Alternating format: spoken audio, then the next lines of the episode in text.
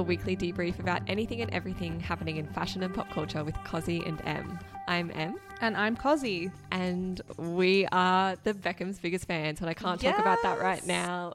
What are your recs this week? My Rex this week. Oh my gosh. Okay. I've dialed it down a lot and I only have two this week. First of all, get thee to Uniqlo like ASAP for the Sofia Coppola Uniqlo collaboration. And they have t shirts and a little tote bag that have like quotes and things from the movies. So I went last week. I've been waiting for this to come to Sydney for ages because it's been overseas. I got the Uniqlo app the other day, which is incredibly dangerous to me. And then I saw them and I gasped so loudly at work that one of my colleagues thought there was like actually something wrong. And I was like, no, no, no, it's just a Sofia Coppola range at Uniqlo. And she was like, oh my God. and so I went to Uniqlo and I got one bling ring shirt and one Marie Antoinette shirt, which I'm actually wearing now. And there's also a Lost in Translation shirt and a uh, Somewhere shirt. Oh, and I also got the tote bag. I felt like I was like a mother of five in the apocalypse, like buying all the cans of tuna. I was like, I need the shirts. No, Uniqlo shirts and tote bags are unparalleled. I've never bought a t-shirt from Uniqlo before, and can I just say, truly groundbreaking. Truly groundbreaking. So comfy, so flattering, so nice. The thick crew neck, delicious. So that is my rec. Get to Uniqlo. They ASAP. do really good collabs and also like themed collections like this one. Like they Yeah. just hit every time. They always do. My mum and my aunt have always been obsessed with. They do um like collaborations with Inez de la Fressange, who was the Chanel muse in the nineties, and they would always buy Uniqlo and Inez stuff, and it always We are Uniqlo fans. We are. So that's my first rec. And then my other rec is this fantastic movie on Netflix called Fair Play with Phoebe Dynevor from Bridgerton. She was Daphne in the first two seasons of Bridgerton. And she is playing this kind of high powered woman who's in a relationship with this guy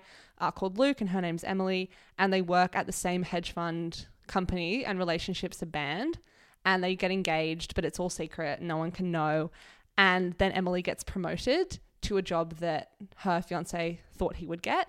And it's sort of like this erotic thriller about their life together that's secret and their life at work. She sort of becomes so successful and he's like, No, I support you, I support you, I support you. And then he slowly, slowly becomes more and more resentful of her. And it's sort of the breakdown of their Ah. relationship. It's really good. Is she English in it or? No, they're both American, but Okay. weirdly, it's filmed in Serbia. I found that out today. But yeah, it's set in New York and it's really good. I watched it on Friday night and I was like, no, I have to have an early night. I will watch half of this movie. and then I got halfway through and I was like, I will watch 20 more minutes of this movie. And then it just sort of got to the point where I was like, I will be going to bed late Tomorrow. to finish this movie. And it was really, really good. And I really enjoyed it. So those are my two recs for this week. One note on Phoebe Dynevor. In my head, she's her character in Younger, the cutie little Irish Oh, girl. or yeah. See, I never got up to her in younger. I had to, I stopped. I, that's reasonable. I Yeah. understand. And then she's Bridgerton. Oh, okay. And then she's Pete Davidson's random fling. Oh, that was so weird. Those photos of them at Wimbledon will haunt me forever. Yeah, I really like her. And I thought she was fantastic in this. And I thought Alden Ehrenreich is really great as her boyfriend. And he was also in Oppenheimer recently. So what about you, Emily? My recommendation this week is kind of two pronged. The first is the latest episode of How to Fail with Elizabeth Day. Love her. Which- Love the pod. Had a real moment a few years ago. I feel like I dropped off for a bit, but this episode was with Geri Halliwell, aka Ginger Spice. We love her. My second recommendation is a written interview between Geri and Dolly Alderton in the Sunday Times. So, highly recommend both of those things. She's currently doing press for her new, like, young adult book. I saw, I thought it was like a children's book. Yeah. yeah, it's something to do with I'm like, I don't care about that. Talk about the Spice Girls and your husband. exactly, but Sorry. I do love like a pop star to author progression. But I was interested in just listening to her speak because I find the Geri Halliwell story so interesting. She is a fascinating character. The episode itself was very calming. And I just kept coming back to the chaos of what has led her to here. So, Geri left the Spice Girls in 1998. It was super abrupt. Like, she just left the tour hotel randomly. No one could find her. It came out in a memoir that she was struggling with an eating disorder at the time. But there was also speculation that she and Mel B, Scary Spice, had an intimate relationship, which broke down kind of the same timeline. Oh, I didn't realize it was around that time. Mel B has basically confirmed it, didn't she? Yeah, to Piers Morgan of all people in hmm. 2019. So fairly recent. And so Geri then went on to have her solo career. She had a kid, Oh yeah, Bluebell. Bluebell Madonna or whatever. I love that her name is Bluebell Madonna. I think that's so sweet. it just makes me so happy. Geri's since come under fire for being pro Thatcher. People call her Tory Spice. It's a whole thing. Tory spice. Yes. I love that. and that leads us to today. So she's currently married to Christian Horner, who is the team principal of Red Bull Formula One team, which is like the dominant team at the moment. So she's in the press quite a bit with Christian, who I don't really like, but no one seems to like story. him. All the, I mean, all the people I know. One of the girls at work who is super into F1 is not a huge fan of him. I have no context, but he's just a, a rich sporting Englishman.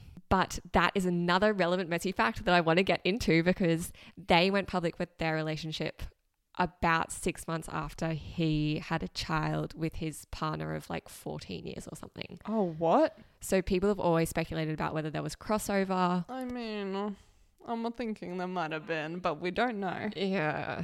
Like every part of Geri's life, like her family, her relationship, her career, everything has been pretty spotted and quite chaotic. Mm. And then you listen and read these interviews, and she's an author, no drama, quiet life. Her accent is closer to posh. And in the Dolly Alderton thing, like it says that much has been made of her accent and that she has these traditional values. And she, another thing about her is she only wears white. Ever. In photo shoots, she'll wear like shades of light beige and She'll white. only- so she'll only ever wear white ever. only ever wears white, which Whoa. just adds to it because I think that's a very wealthy thing to do. But I love it. I like that. Yeah, I like anyone who has an enforced aesthetic Exactly. like that. I think it's kind of fun. I could never do that. I would oh get no, too dirty. I would spill everything.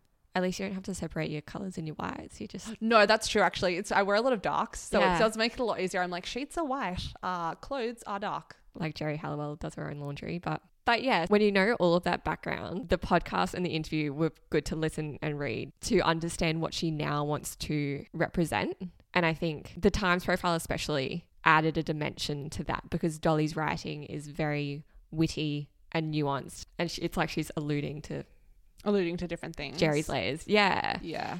So yeah, if you want an interview with an endearing rich woman, Yeah. She's so interesting. Like, so interesting. there's parts of this where she's talking about, oh, she's, yeah, she met Judi Dench recently and they were quoting The Merchant of Venice together and she's reading a book on physics and the last thing she studied was Hamlet. She's so multifaceted. and it's very much like a character like this is what she wants to portray to the world Mm. and so she's Yeah. she's gone we've had the drama we've had the chaos let me just have my little like english countryside mansion life they have a stable for like 14 horses or something it's a far cry from her early spice girl days but that's why Yeah. i love it it's like i love when you know the background about something. Like, chaos girly is done, refined, You F1 need- wife, country. I've got 17 horses and I frolic around in my hunter boots yeah thing going on. I love that she's also like, she says it took a village to raise Bluebell. She credits her close friend George Michael for helping her in the early days. I'm like, I want to credit my close friend. George Michael for helping me. imagine that's just my nanny my babysitter george michael Literally.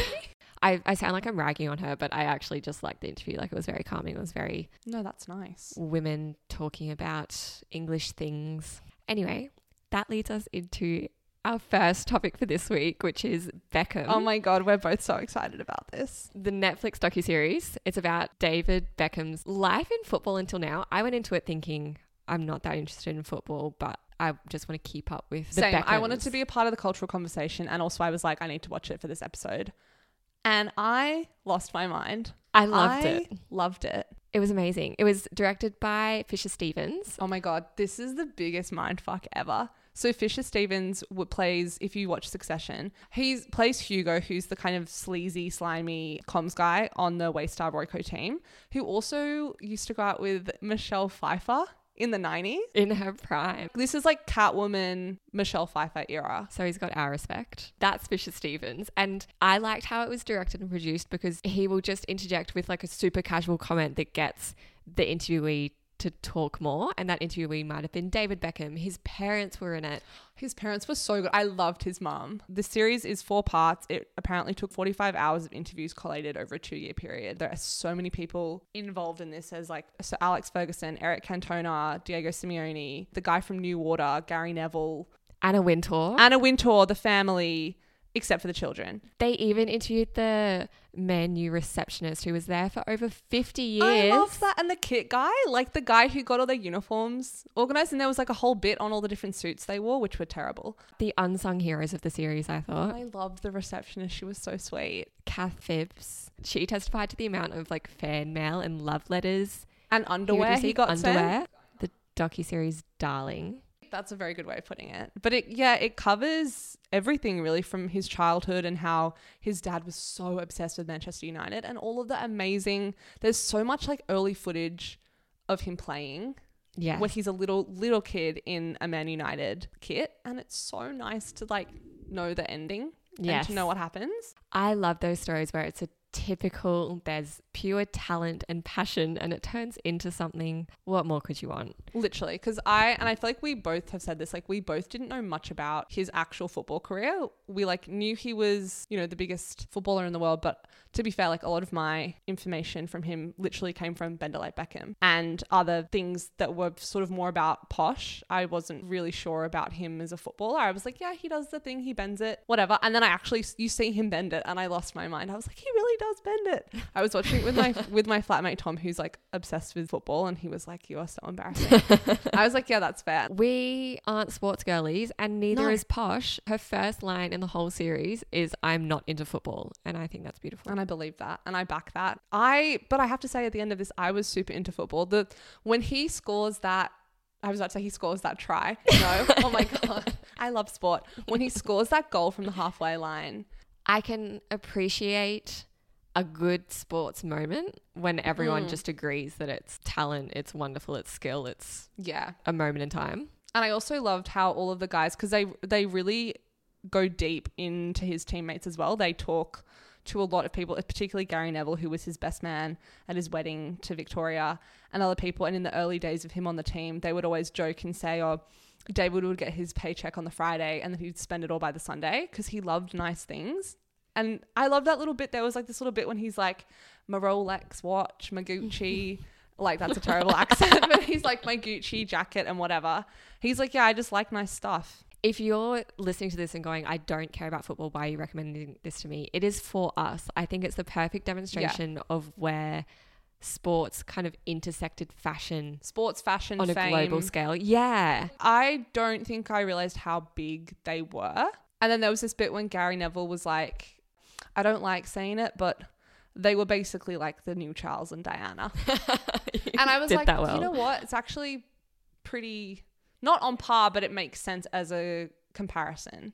Especially in that British context. Yeah. The amount of press they were getting. I feel like all I knew going into this was that he was a football player. Yeah. He was good, cheated on Posh. Allegedly. Allegedly. It's not, it's basically, they confirm it in this documentary, let me tell you. It's such a non answer answer. I hate it. But it's which an is very consistent for him. Like he's never fully denied anything. Like he's always vaguely skirted around it. And he and Victoria, they were in doing separate, Yeah, they were never in the same room Yeah. for their for their interviews. and they both basically said it was just a really difficult time for the couple and the family. But I think the way that it was produced insinuated that the rumors were true. It definitely did. I think Fisher never went in and specifically asked. And he says he did an interview with the Sunday Times and said, you know, it wasn't pleasant, but we got into it. For me, I approached it as how did your marriage stay together? You'll see how he responds. In terms of the cheating question, I told David when I agreed to do the film that we would have to discuss the accusations of infidelity they faced in Madrid. So, but it was, he basically says, I'm interested in how it affected his marriage and his family and his playing. How did he keep it together? All of it. How did you get through it? That's the theme of the series, which I think is fair enough. But then in another review I read, it was kind of talking about because you said you thought it was so great that Fisher was very involved, and I agree. But he said it was striking how Stevens allowed his subject to skirt this subject alone. That kind of vagueness on a key topic weakens a documentary. Did the filmmaker become too close with his subject, or worse, was he too intimidated or enamored? Which I thought was an interesting point. It is, and I love thinking about director talent dynamics Yeah. when watching things like this because Yeah. I know I would just be sitting there in awe going, "Oh my god, tell me everything." yeah. And But just accepting heavily PR'd. Well, that was the thing, and a lot of it wasn't heavily PR. They got they did get into a lot, but to just rewind, like when Beckham moved to Spain in 2003 to play for Real Madrid. There were reports that emerged of him being seen with a mystery woman. At the time, Victoria was in England looking after uh, the two kids, Brooklyn and Romeo. Then in 2004, the News of the World, of course, reported that David was having an affair with his personal assistant, Rebecca Loos. Shortly after, Loos was fired from her position as David's assistant and she came forward with her own side of the story. She then told the News of the World that she slept with David multiple times and exchanged explicit messages and calls as recently as a fortnight before the reports came out. She then agreed to a tell all interview with Sky News, where she claimed the pair first slept together in September of 2003. Then some other women came forward and both alleged they slept with him in 2001 and 2002, respectively. So, a really big deal when you're the world's power couple, you're the new Charles and Diana, Yeah. everyone's rooting for you, and that comes out.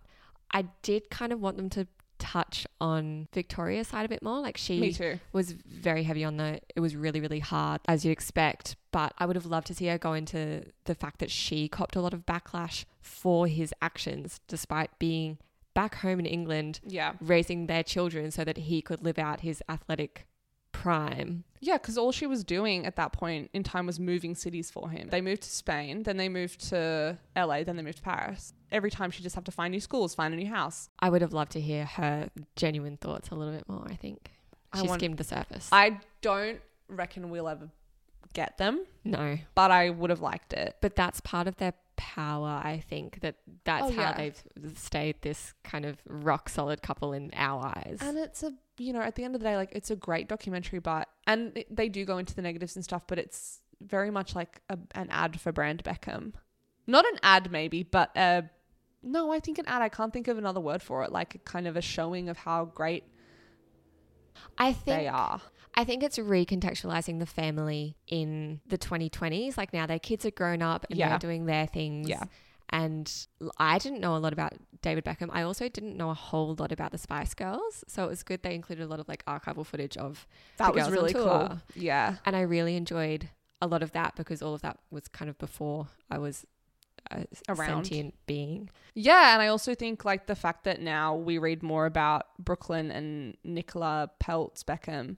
I'm like, I don't want to read about them. No. I don't want to read about them. I want to read about their parents. Yeah. And that was what I thought was quite nice. It would have been really cool to hear from Brooklyn at least.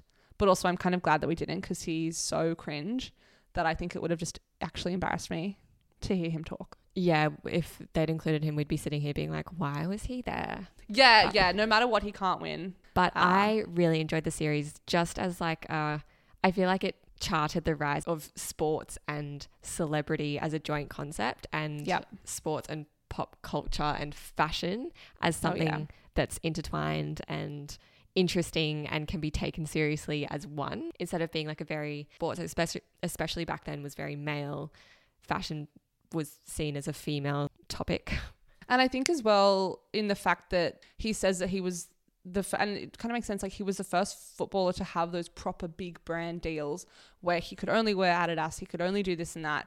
He was making these really big moves off the pitch as well. And I loved that there was a whole, you know, 6 or 7 minutes devoted to the time he wore a sarong. yeah and- Amazing. all of that's really important now because now we have influence. We that's how athletes now make a lot of their money from doing these brand deals and collabs and Yeah. wearing certain brands and seeing that that was all kind of instigated by David Beckham and I know Michael Jordan was a bit in Yeah. fashion before that and same there have been same but like realms. but different i think in terms of like football particularly in england i think america's Yes. a different kettle of fish but i think in england particularly in football i don't think this was seen before also something that gave me a huge jump scare was so the era of the beckhams i remember the most is when they moved to la when he went to la galaxy and posh had the kind of white blonde bob with the really aggressively parted hair. And I forgot that they were best friends with Tom Cruise and Katie Holmes and the Smiths. And seeing the six of them together was the biggest jump scare of my life. Seeing Katie and she and Posh had the same hair.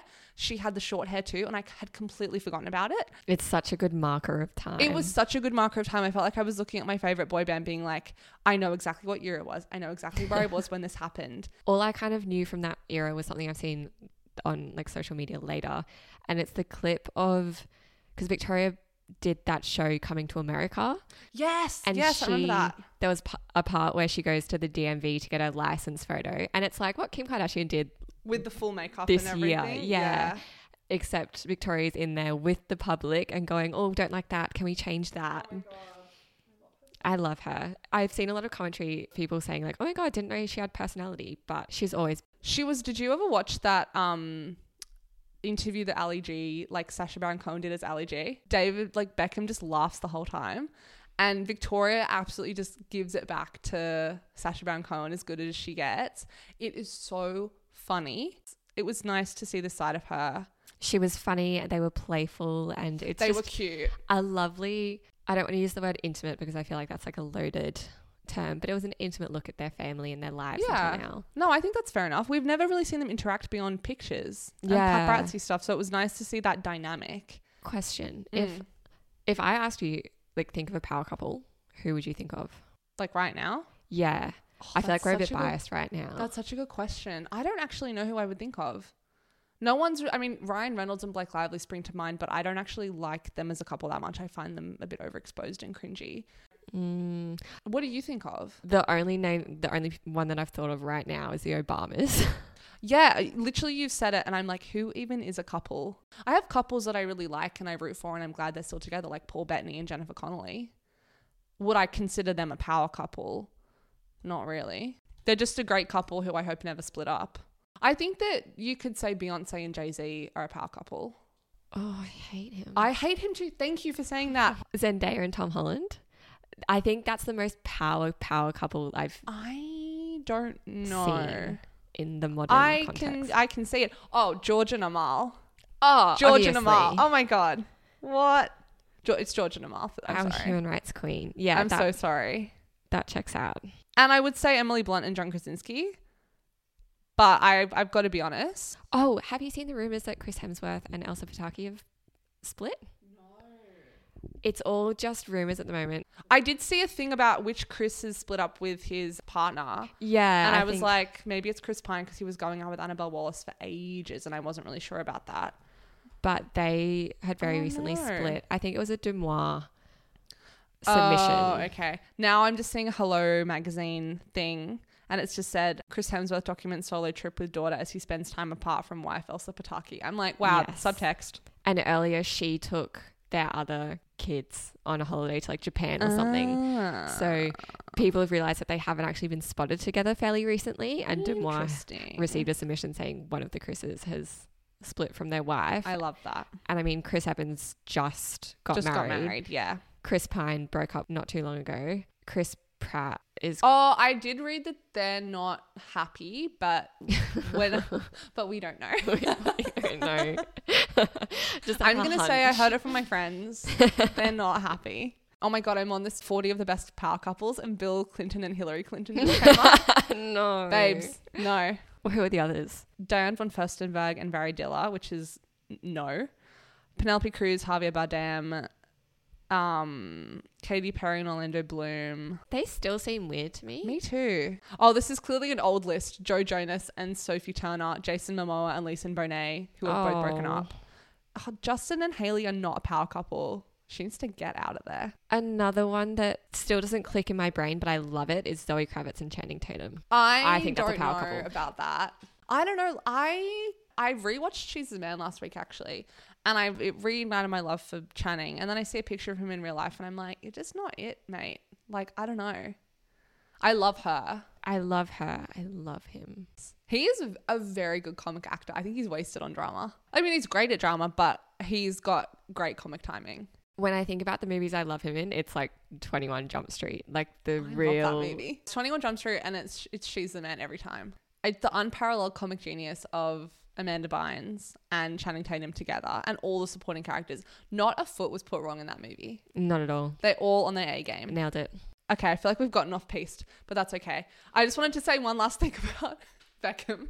I loved I know you've got you've gone more into the fashion pop culture side of it, but I really loved the sport part of it. I loved the game the game footage when he'd kind of be off it And then Gary Neville will come in with a voiceover being like, David just wasn't feeling it. He was distracted. You know, he was up late calling Victoria.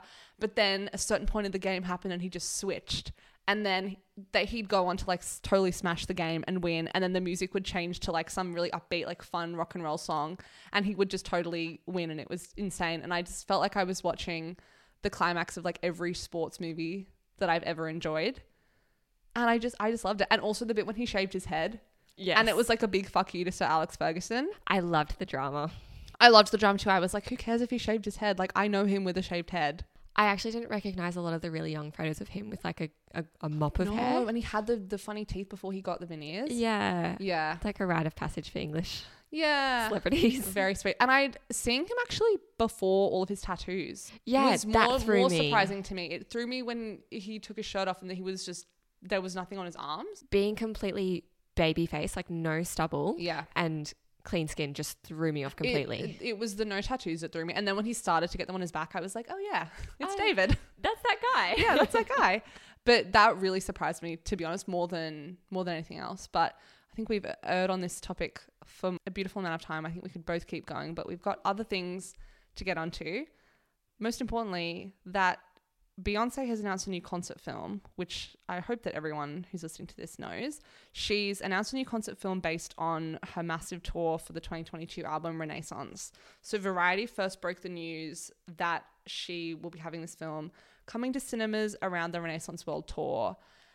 And it's really, really exciting. So she just performed 57 dates that just finished in New Orleans. And the trailer looks awesome. It's like her rehearsing with Blue Ivy, who's a dancer on the tour, which is really, really cute. And you see Jay Z and the little twins, Rumi and Sir. And it's basically just going to be highlights from the world tour, documentary footage of the album's recording and the tour's conception, and hopefully long-awaited music videos because there's there's a lot of rumors that there'll be a Renaissance visual album, and it's going to be huge. I think the last concert film she did, I think, was the Coachella film Homecoming, which I was obsessed with. I have never actually been like a, an involved Beyonce fan. Like I love her, I respect her, I enjoy her m- music, but I I don't think I've ever watched produced concert media. Did you watch Homecoming? No. You've got to watch Homecoming. Well, why? It Sell genuinely like changed the way I saw Beyonce and concerts and Coachella. I reckon I listened to that live album the most the year it came out was which was like I can't remember 20 something.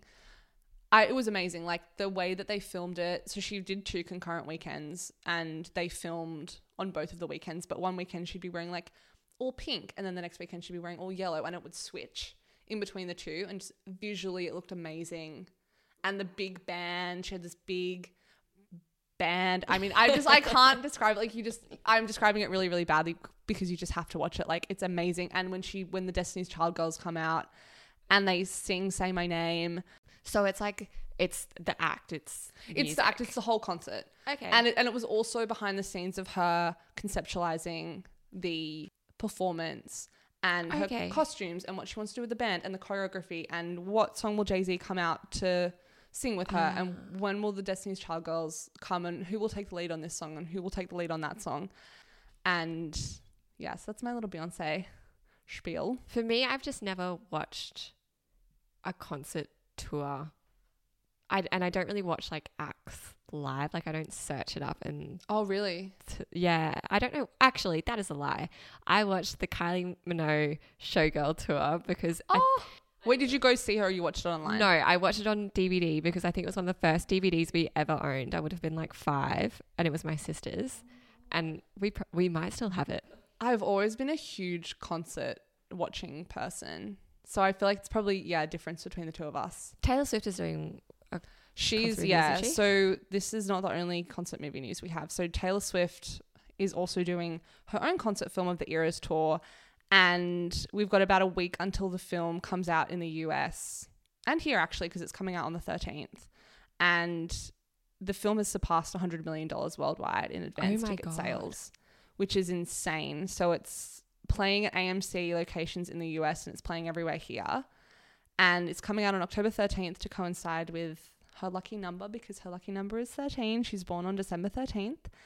And it's going to screen in over 8,000 cinemas across 100 countries, and it will play at least four showtimes a day in America. Is she eligible for like an Oscar or something? She's actually just been inducted into the Academy.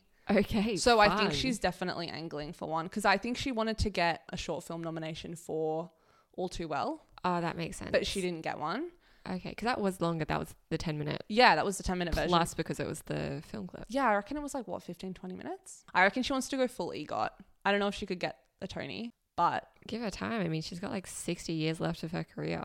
yeah, I just I just can't imagine a Can you imagine her doing a musical on stage? Let's not mention cats. I forgot about that. I think that theatre is having a bit of a bit of a revival, like Mm. especially in the UK. Like we've seen Taylor Russell on stage recently. We saw Paul Mescal doing a streetcar named Desire recently. It's just all of the big celebrities going back to the stage. And I think, and I mean, there are others who have been involved on and off the stage, like Sarah Jessica Parker. I mean, she got her start on Broadway, so it's a bit different. But I genuinely think she will ride this wave. We might see her on stage. Yeah, well, because Sarah Jessica Parker and Matthew Broderick are starring together in the UK. Sarah Snook's about to do go to the UK. She's about to do the picture of Dorian Gray. Amazing. She's about to do that, which I saw in Sydney, which was um, with Eryn Jean Norvill, which was amazing. And she plays every single character. So Sarah Snook will play like 42 different characters. Wow. Actually mad. I'd love to see that. So yeah, theatre's back. Theatre's back, baby. You definitely didn't hear it here first, but hear it here now. hear it now from us. Do you think Harry Styles will do I a? really hope not. I don't know. I've seen whispers on TikTok and stuff of people seeing someone filming from particular angles or with particular cameras or something that seemed a bit more produced at his most recent tour, which went on for like Mm.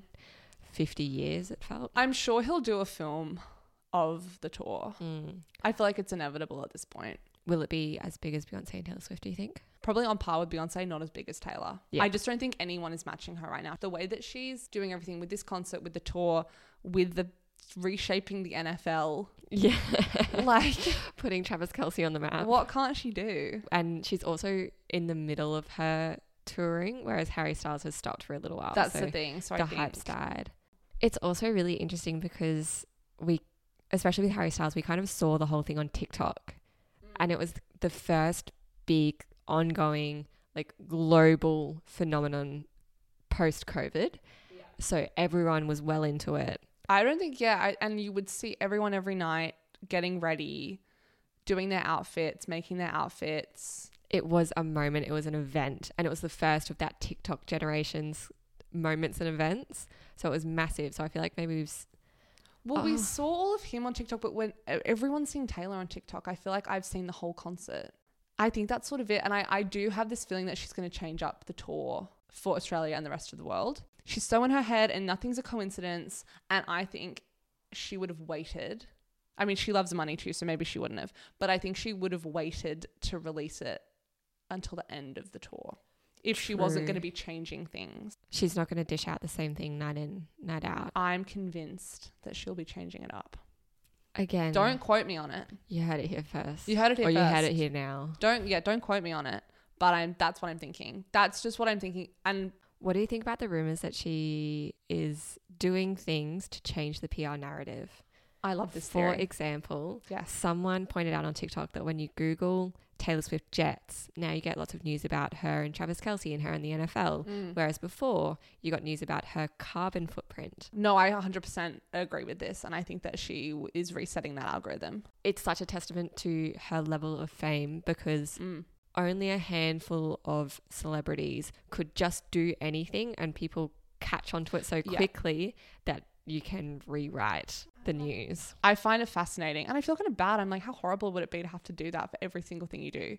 I'm sure there are celebrities who wish they could do this kind of thing. Okay, we have to move on to our next topic. Over the weekend, a documentary aired on Binge called The Ringleader, The Case of the Bling Ring. And it's the first time we've heard anything from Rachel Lee, who was kind of the instigator Of the bling ring, yeah. I'm going to throw to Cosi because she's like a bling ring encyclopedia. So if the bling ring is ringing bells, this is why. Oh my god. Okay, so This is really exciting. So, as Em said, we've never heard from Rachel before. We've heard from other members of the Bling Ring, including Nick Prugo and Alexis Neiers, but we've never heard from Rachel, who was the alleged ringleader, mastermind, whatever we want to call her. This is really, really exciting, or it is for, for us, for me. And I was, I've always been obsessed with this case. I've always been obsessed with the movie that Sofia Coppola made in 2013 as we were talking about the Sofia Coppola Uniqlo collaboration before, I have a Bling Ring t shirt. I'm not wearing it tonight, but I did wear it yesterday and last week to work.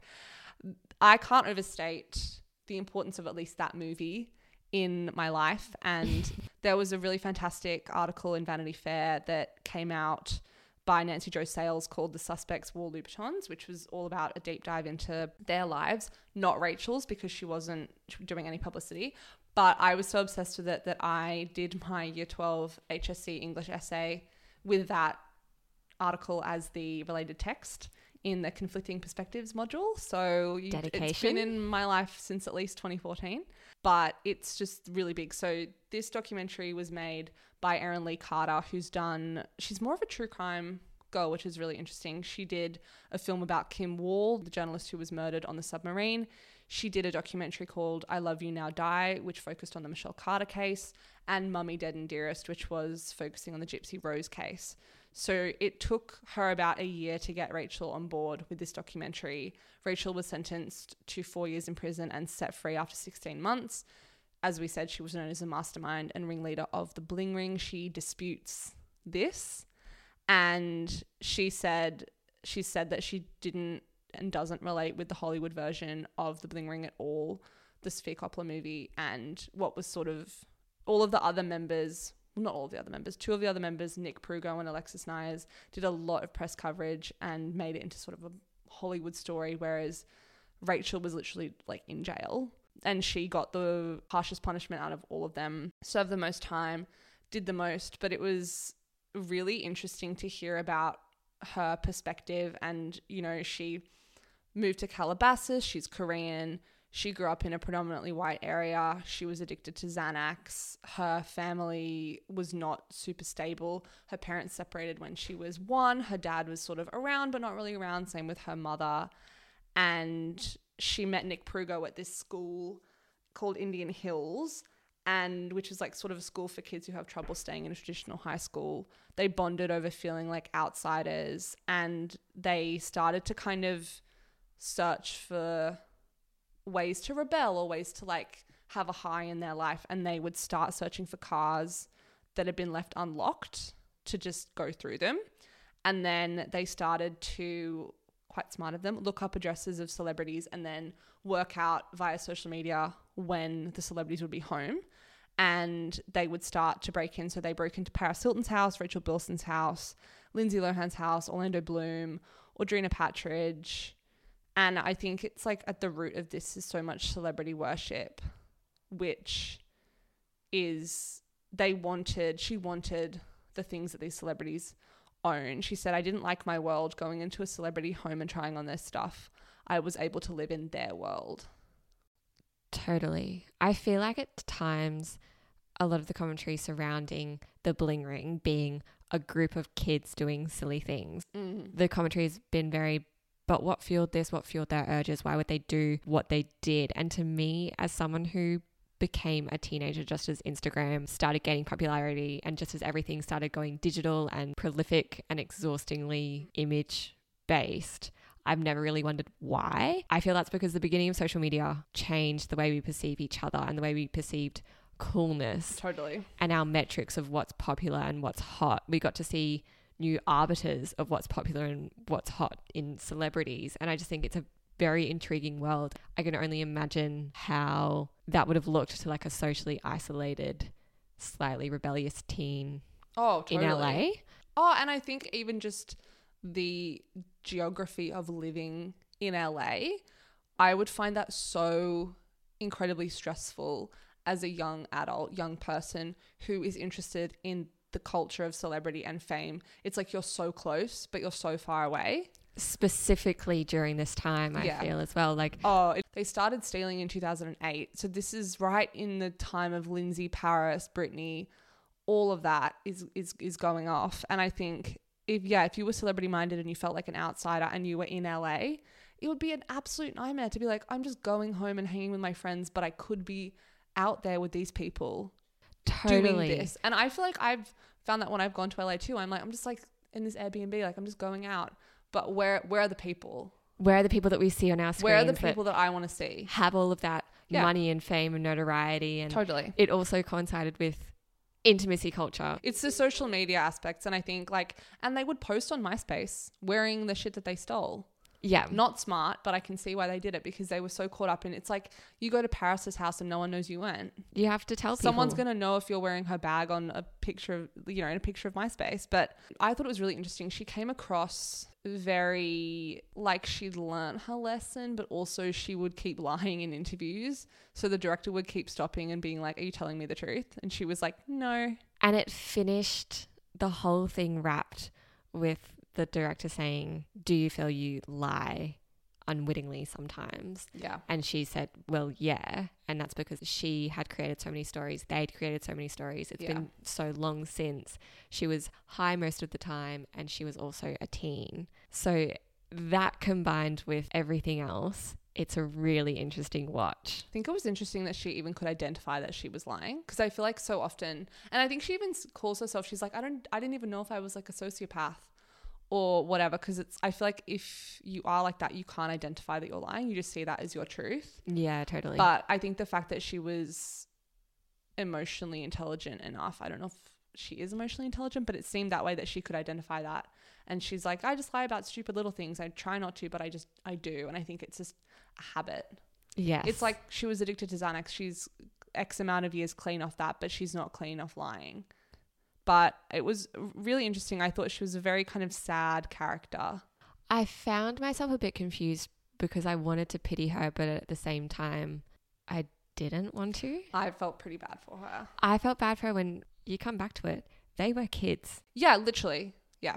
and kids do stupid things. And when you combine that with seeing sneak peeks at celebrities' lives because they're posting on social media and kids at school wanting things and doing things that you don't have, so but you can get them if you commit crime. At the same time, they touch on this a little bit as well the rise of the nothing celebrity, like people yeah, who were the famous, for for being famous. yeah, exactly. And the fascination with socialites who didn't have traditional careers. No, they just go to parties. It's the old not bad for a girl with no talent, Yeah. as Kim said. classic. So when you've got that mixed with everything and just being a kid and being a kind of unruly kid, and being in LA, I just think it's a, would be a nightmare. it's a different world.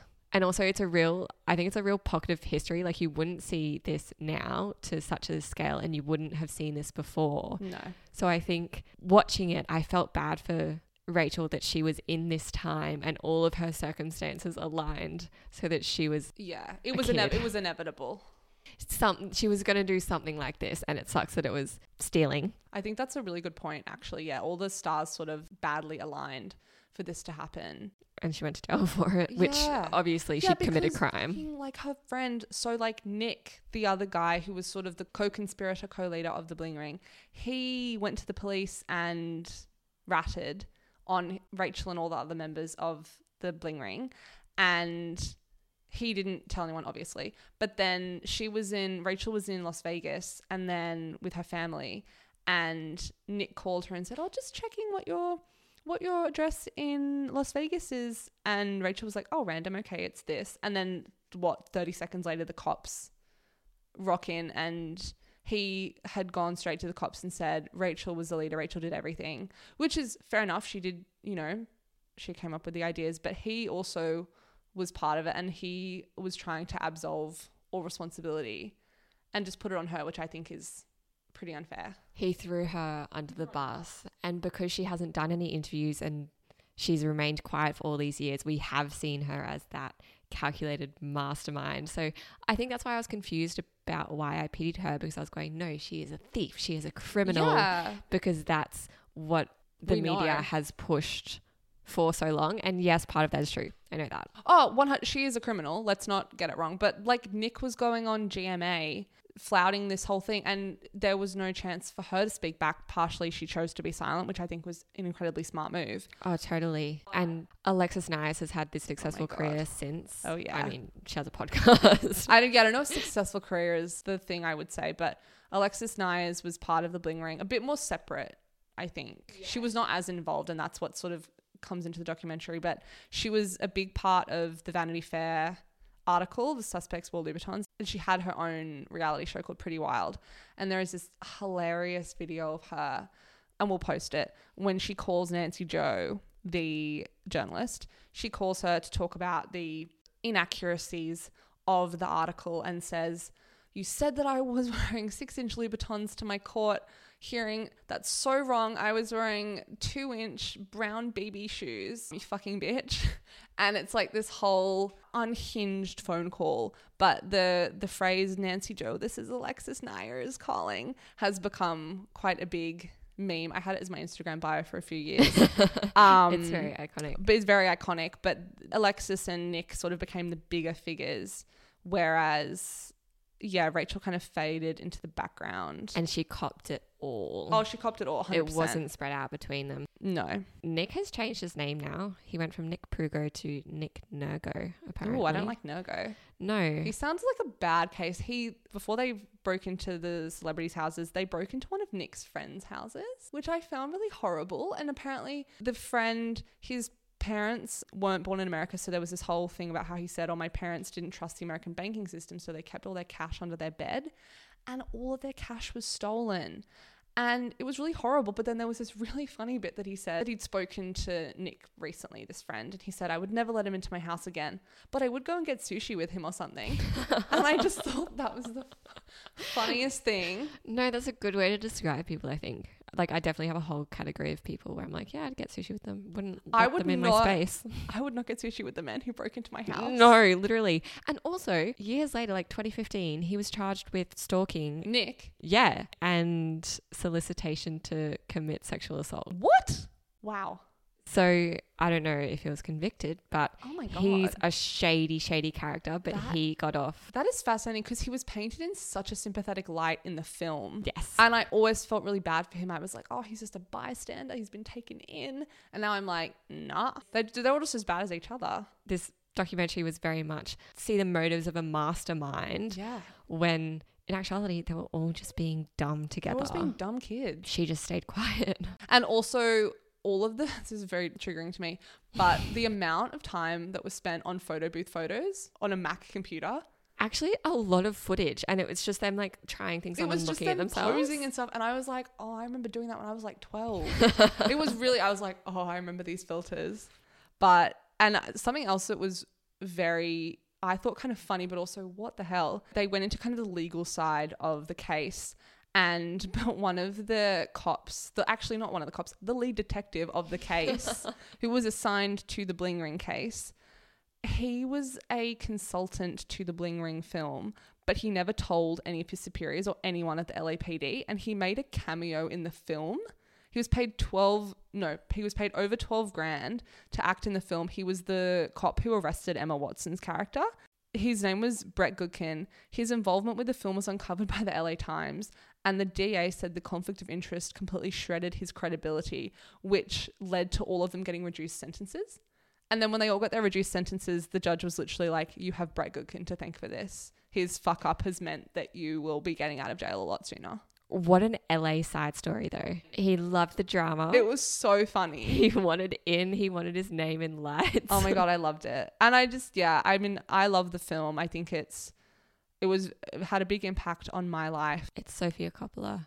It's, It's Sofia Coppola. Young girls doing young girl things. And it was just like Emma T- Emma Watson's first post Harry Potter bad girl role when she plays Nikki, and it's just so many good lines like "Let's go to Paris's. I want to rob. You're stressing me out." I will say, and I constantly speak in hyperbole, but make no mistake that I when I say this film rewired my brain. I think it's probably one of the most important films I've ever seen, and the opening scene gives me chills every time. It's just such a good. It's just such a good film. a wonderful film. Watch it. The Please watch it. documentary. The documentary has twenty five percent on Rotten Tomatoes, but don't listen to them. They don't know what we're talking about. Yeah. Bastards, bastards. Bastards. Go and watch it. They don't understand how important this sequel is. Go and watch it. It's on binge. Bastards. Speaking of the Bling Ring cinematic universe. Yes. Yes. Oh my gosh. So, as you might not know, in the Bling Ring, they actually filmed at Paris Hilton's house. So she was robbed. She was one of the victims, but she lovingly opened her home to Sofia Coppola for the film. And now, more big news for Paris. Variety has confirmed that her recent book, Paris the Memoir, has been optioned by A24, also the production company who did The Bling Ring. They want to adapt her memoir for the small screen. No writer or star is currently attached to the project, but Queens, Elle and Dakota Fanning are attached to executive produce the series under their Lewellen Pictures banner.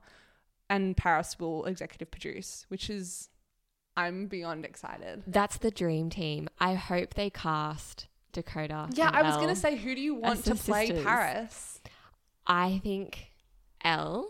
Okay. Oh, yeah. I th- mm, I think Elle because I think she's got the the high voice from Paris when she was in the spotlight. That's the most. true. And she can do the low voice. yes, she Yeah. can do both, and I think Dakota would make a perfect Nikki. She's kind of got the harsher looks. Wouldn't that just be insane if they I played need them? it. I But- want I want a recreation of the Bimbo Summit. Yeah. Them in the car. I want young Kim K in the juicy couture suits. Who would I you want- cast as Kim? I don't know. Who would you, I have I I can't my brain is like I can't think of her being played by anyone except herself. Yeah, because she's so standalone. Surely they can just age her backwards, make her They look, can AI her. No, maybe Yeah. not. No, no. make her look twenty. No, I'd hate that. I don't know. I have to think about it. I was thinking maybe Sophie Turner for Paris. Okay, I see it. Or like I'm just I'm so hooked on the idea of like no, the I sisters would playing love sisters. Elle. I would love Elle. And I also think that they should do an entire episode of Paris creating her self-titled album, Paris, one of the greatest albums of the 21st Absolutely. century. I want a whole montage to Stars Are Blind. I just, yeah, it's I, I'm really excited. I love I unpopular opinion. I really like Paris. Obviously, she's created an incredibly toxic vortex that is her legacy, but we can't deny that she's a huge part of pop culture and everything that she talked about with the abuse that she suffered uh, in Provo at the boarding school is a huge part of her story now. She's also one of the world's most successful DJs, which I find hilarious and good for her. Girls get it done. Okay, speaking of TV, etc., the Hollywood Reporter released their list of the 50 best TV shows of the 21st century. We have thoughts. And we have thoughts. They agreed that any show that had episodes airing after New Year's Eve of 1999 was eligible for consideration, even if that show first premiered in the 20th century. So, for example, The Sopranos was eligible, but only for the five seasons that aired from 2000 on. Same with Buffy, it was eligible, but it lost three and a half seasons because it was prior to 2000. I always like lists when people say this is this is what we think, but they're kind of implying that this should be the objective list. Yeah. Oh, when we go through it, it's, I reckon when you get to the top five, it's definitely an objective list. I think you can mix and match a couple of those numbers, but it's Yeah. definitely like the me- big men shows of television, which Yes. I love. I love big men shows. Great. So we'll start at number 10, Bojack Horseman. I hate adult cartoons, so this was a no from me. Yeah. Number watched it. nine, Freaks and Geeks. Gone too soon. Loved it. Hate James Franco. Number eight, this one surprised both of us. Girls. I feel like they threw this in, or someone walked into the office while they were making this list and said, "Why don't you have this?" So they were like, "Oh God, we probably need like a woman in the top 10. Very, very random. I love girls. I love girls too, but I was not expecting it at number eight. Not when Veep was like 32 and other th- shows were not as high. And I would argue that Sex and the City was number 50. I would argue that it was more culturally impactful than Yeah. girls. The fact that girls is number eight in Sex and the City is number 50 is insane to me. No. Then number seven is Better Call Saul. Number six is Reservation Dogs. Number five was The Wire. Classic. Fair, Classic allowed. man show. Great show. Number four was 30 Rock. Interesting a comedy in like thrown in there. I agree that it's a wonderful TV show. I didn't expect to see it in the top four. Mm, mm. Number three, Succession. Yeah, makes sense. Nothing more to say. Number two, The Sopranos. I was shocked that this wasn't number that The Sopranos wasn't number one. It always is. Number one, Mad Men. Thoughts, feelings? So I've never watched a full episode of Mad Men. No, never. I've never done it. I really want to, and I know I'll really enjoy it. I just realized that you can't hear. My my jaw dropped. Yeah, I've watched more Sopranos than I've watched Mad Men, so I feel like I can't really comment on this. I love Mad Men, but it was a little bit before my time. It was the kind of thing I Yeah. watched when I, I was 18, 19, I think. Oh, I liked it. I enjoyed watching it as a TV series. I didn't realize that it would make number one on a list like this. I always say it's like one of those things I'm going to watch when I retire. I'm like, I need to stop saying that because I've got a huge list to watch when I retire. I was intrigued by this list. And so we were inspired to make our own list, our own lists of our top shows for our lives, whatever it is, like the impact, how much we love it. I think we both struggled a little bit to condense. When we say we wrote our own list, this was just before we jumped on mic. Yeah. So we are terrified that we've forgotten really big, important TV shows. And if we do forget a TV show, we can always bring it up another time. I think I've got my at least top five, but it this is a hard one to to pin down because I think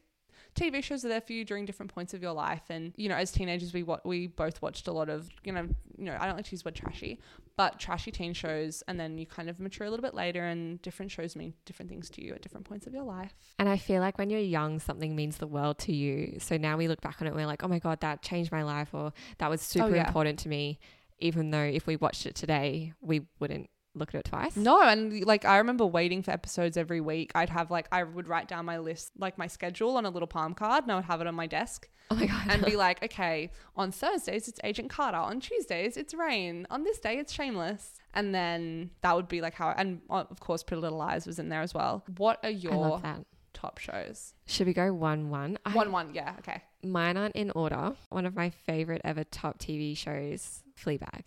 Yeah. See, I love Fleabag, but I've never rewatched it because it, it packed too much of an emotional punch for me personally that I could never go back and revisit. But I do love it. I get it. And I love Phoebe Waller Bridge. I think it's wonderful. I really don't have a whole lot to say because I think it's perfect. And if you haven't watched it, I mean, you it. ju- if something's perfect, you just can't, you can't keep talking you can't break it down That's it. you'll overthink it and you'll Yeah. hate it. So mine is Ugly Betty. I love it so much. I haven't watched Ugly Betty and I know No, that I really so need to. When I think about like Total Girl, Mag and like Girlfriend Dolly, Oh yeah, yeah. I think about America Ferrera because she was everywhere and they were always including something about Ugly Betty. yeah. But I never actually watched it. I think I was, I was slightly too young and then it ended. well, guys, it's on Disney Plus. Everyone should watch it if you have a chance or if you're interested. It's just the way they tackle like family issues and just so many other topics is just really, really good. I'm sold. What is your next one? Normal People. I feel like that's a recent one. Recent and Changed my life. Did it? Angsty, you reckon? Yeah, so angsty. I feel like in my head I have angsty in one category and like just downright emotional in another. The way that their whole like the whole show could have been sold if they'd had like two conversations. Yeah. I did love it. But that's the fun of being emotional. Yeah, it was emotional it was very person. like of that moment in lockdown when we were all like emotionally not in a good place. it was definitely a moment and then we were able to consume a whole bunch of like Paul Mescal, Daisy Edgar Jones interviews after because they were all They were all in lockdown. in lockdown. nothing else to That's do. all we had to listen to to consume. Would have been so weird for them to be famous in lockdown though. Oh, totally. And then so weird. coming out and the whole world just loves you. Yeah. Mad. And that photo of him in the shorts, do you remember that? I remember that like it was yesterday. We'll post that photo. It was amazing. just can't imagine going into lockdown and then coming out and everyone's seeing you bang. Oh yeah. Oh my god, yeah. I love normal people. I I do get that. My other one is Gossip Girl. I feel like no conversation about television could be had with me without talking about Gossip Girl. I'm going to put that as one of mine too. yeah, I think that's fair enough. I mean, I feel like we can't. You can't not. Gossip Girl is, it truly changed the course of a lot of people's lives, I think. Such a discussion point, so culturally relevant still. I remember when I first started watching it, my sister had given it to me on a USB and I like plugged it into my little tablet.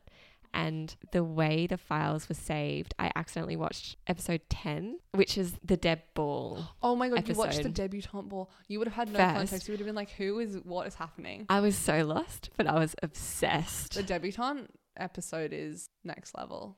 And is that the episode when Lily's on the phone and that's when Apologize starts to play? Yes. Yeah. And he's and then Rufus is like, I never should have let you let me go. So if you haven't watched Gossip So Girl and you need to get into it, Sorry, that was just with absolutely no context. But if you've seen it, you know exactly what I mean. watch episode 10 first if you just want to shake things up a little bit. Just please watch the first episode. It's the most iconic piece of television you'll ever watch. Gossip Girl is a big one. I also love Downton Abbey, basic, but I think there's no other show that does character moments quite like Downton Abbey.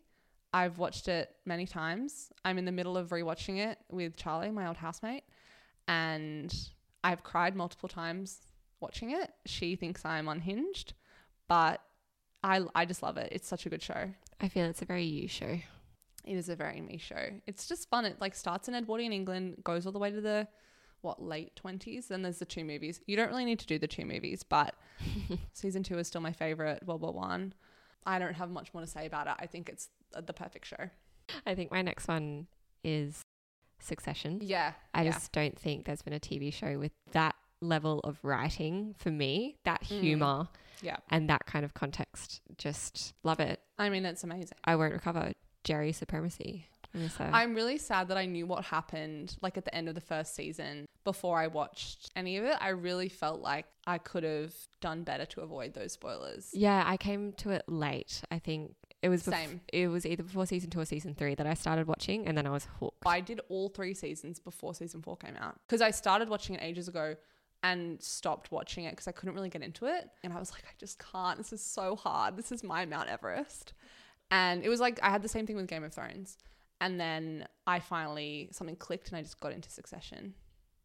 I haven't ever watched Game of Thrones, so It took, uh, no, it looks really scary for me. it took me ages to get into Game of Thrones. And even then, I didn't get into all of it. I was, I watched the whole thing, but I was just, it was a, it was a slog. it's one of those things I can acknowledge that it is important to culture. Yeah, I agree with that. And another one of my favorites is a bit of a random one, but the Mindy Project with Mindy Kaling and Chris Messina. It's a little fun sitcom, half an hour episodes. I think they're half an hour. Uh, and it follows Mindy, who is an obstetrician in New York, and it's just her love life and all the people at the place that she works, and everyone who's everyone in comedy cameos. And she's just fucking hilarious. Her the way she talks, the way she speaks, what she says is my like inner monologue at all times. I love her so much, and it's got one of the best, at least oh, not the last couple of seasons, but the I think the best, one of the best love stories in the first few seasons at least. Then it gets a bit iffy at the end, but banger. I think Mindy Kaling, I know she's very, very famous, but I still think she's underrated. She's so underrated. Thank you. I don't think there'll ever be a day where I like I want her to get all the appreciation, but I just feel like she's not there yet. She'll have her day, and everyone will be going, She Why better. weren't we talking about Mindy Kaling? And we'll be sitting here. She's so funny. She's so funny. She's truly wonderful. My next one, speaking of funny, and I feel like these are all very 2023. It's okay. Rex, and I know recency bias, whatever, but White Lotus. Again, Yeah. I love Mike White. I love what he managed to do with this show. I enjoyed season one, like I watched it. I was gonna say, were you season two? Did it get you in? I loved season one, like when I watched it. Yep. But season two is my favorite. And now, whenever anyone comes to me and says, No, but I tried to watch and I couldn't get into it, Yeah. I tell them to watch season two first. And I feel because there are themes like season one is about race and power and, And money. wealth and how they all intertwine. And the next season's definitely about like sex and power. yes. Yeah. And I think Sex and Power is easier to sell and easier to watch, and it's more juicy and fun and Oh yeah, definitely more like scandalous. engaging, scandalous. Yeah. So, yeah, if you haven't watched it, watch Yeah. season two, watch season one. Appreciate the universe that Mike White has built. Just appreciate Mike White. My guy, he wrote School of Rock. What's more to appreciate? And he gave that great speech at the Golden Globes or the Emmys when he was really drunk and he was like, Everybody passed on this project. I know you all passed on it. it's like, yeah, an icon. And one of my other favorite ones is this is a Netflix recommendation. This really great kind of low key rom com series called Lovesick. And it's a very rogue premise of this guy, Dylan, who get, tests positive for chlamydia in the first episode. And he has to go back and contact all of his previous sexual partners. And each episode focuses on his relationship with whichever partner it is. And it's really cute. It's filmed in Glasgow. It's very Oh, is it Scottish? yeah, it's, Eng- Oh my it's, God, it's cute. English, but it's filmed in Glasgow, Okay. and they managed to make it look all summery and lovely all the time, which is a real you know stretch. I highly recommend. It's a really good show. It's just like a warm hug of a show. I think it's a nice cozy. It's a nice cozy show. I think that got me over the line, calling it a warm hug of a show. Yeah, it's something that you rewatch if I'm packing for a trip, or if I'm making my bed, or if I'm doing. I'm cooking, I can put it on. You just need noise. and it's just fun and a great soundtrack and just very very of that time. I think I was watching it when I was like 18, 19 and it was very much like the characters are growing up and finding their place in the world and that's very much what I was doing at the same time. So I think it mirrored I didn't have chlamydia, but you know, it was a nice mirroring of these people who are trying to find themselves and I was trying to do the same thing. So, Yeah. Yeah. I think this is really good that I've only got one period drama in here so far. Solid. I think if we continue this forever, there would be many, many more. Yeah, have we done five? Yeah. We should put I reckon we should put our lists on Instagram. Yeah.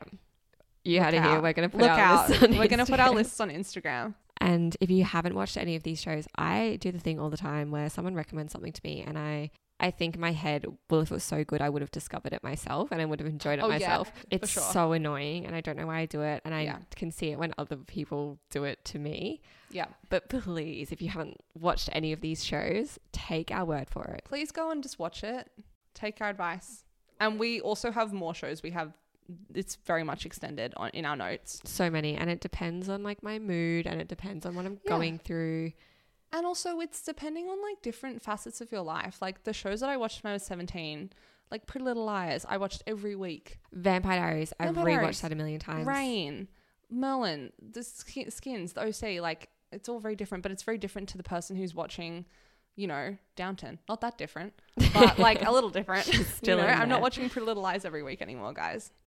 That's TV. That's TV, and that's all because we've been talking quite a while. It won't seem like that when you listen to this lovely, finished, polished episode, but we've been talking for quite a while. We've had tech issues. We've, had, tech issues. scary We've moments. just been living our lives and it's been a little bit difficult. So we will be going for now, but thank you so much for joining us. And please remember to rate, review, and subscribe and just send us nice messages. Follow us, download our episodes because that actually really helps, apparently. Yes, we're on Instagram, we're on TikTok now, we're on Apple Podcasts, Spotify, Google Podcasts, and Acast. And yeah, Listen on everything and get our downloads. listen on up. literally everything. Just tell everyone you know. Love you. Bye. Love you. That's all. Bye.